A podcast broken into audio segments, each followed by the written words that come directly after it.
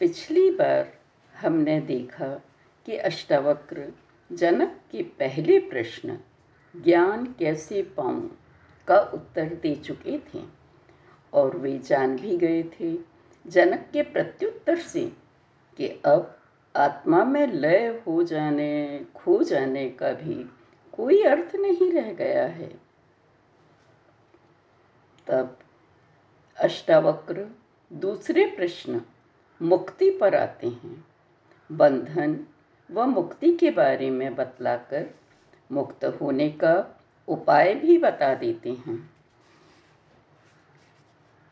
वे कहते हैं, बंधन है जब भाव वस्तु से मन आवेष्टित होता है।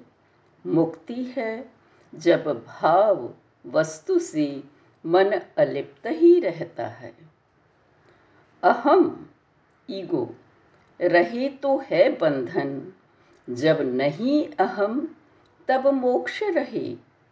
जानो इसको, रोको निज को। हाँ और ना के खेलों से। कोई एक धन्य भागी ही तो लोगों को देख बुद्ध बनता। तब ज्ञान, भोग और जीने की इच्छाओं का शम होता। नर होता किस काल और आयु में मुक्त जग द्वंद्वों से? द्वंद छूटे और बने सिद्ध गर सहज प्राप्त से तुष्ट रहे। जो इजीली मिल रहा है, बस, वही संतुष्टि दे। पाँच तत्व के परिवर्तन से विश्व बना, जब यह देखे बंध मुक्त हो जाए तत्क्षण, निज स्वरूप को तू पाले। गुरु को लगा, शिष्य को जरा और समझाना पड़ेगा। तो बंधन और मुक्त बताने के बाद वे वैराग्य पर आ जाते हैं। तभी इसे शांति मिल पाएगी। मात्र शुद्ध चेतन है तू, यह विश्व सदा जड़ भ्रम ही है। अज्ञान नहीं, निज में कुछ भी फिर ज्ञानेच्छा यह कैसी है?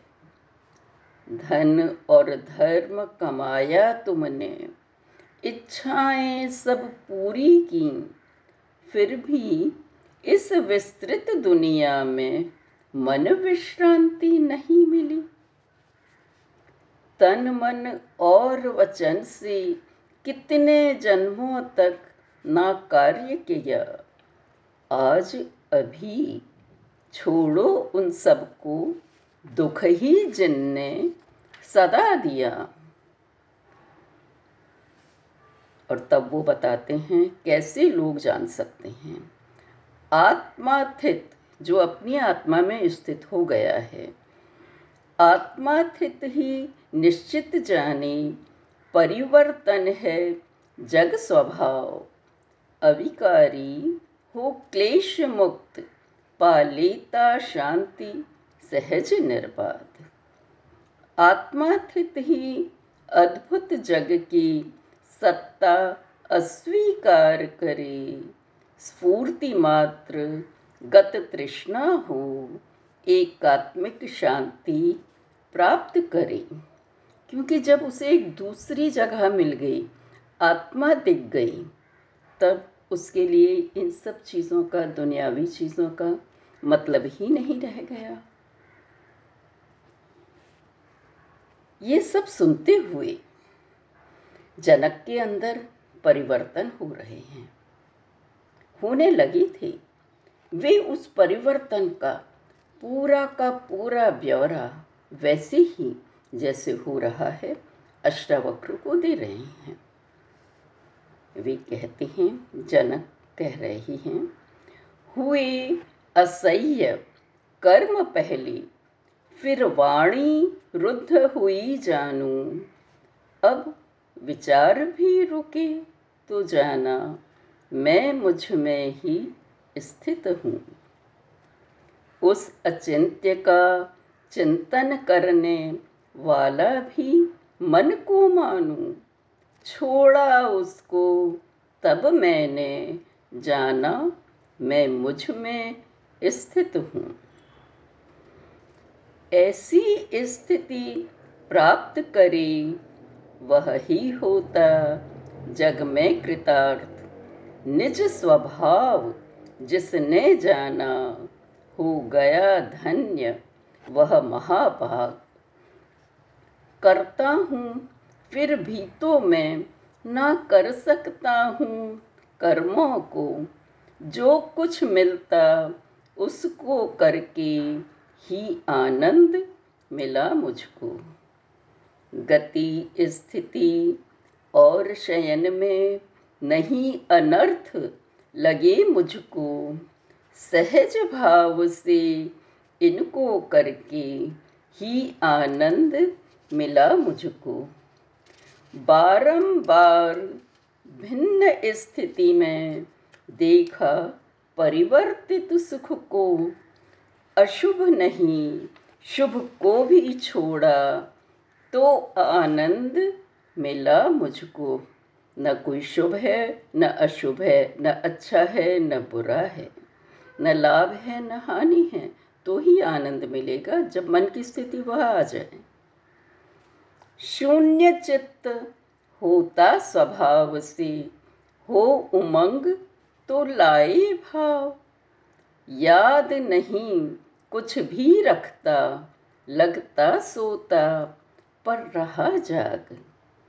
भाव शून्य, अंतस उसका, बाहर से स्वेच्छाचारी है। उस जैसा ही जाने उसको। भ्रांत दिखे तो भ्रांति है।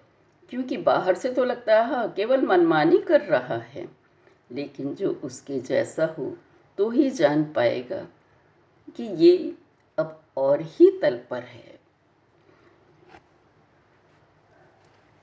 अब, जब शिष्य की स्थिति जान ली, तब गुरु शिष्य को बतला रहे हैं और विस्तार में बतला रहे हैं। ज्ञान कहाँ कहाँ, कैसे कैसे मिल सकता है।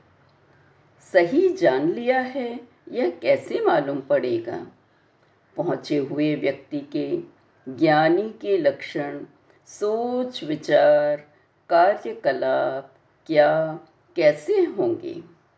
तुम कैसे जानोगे?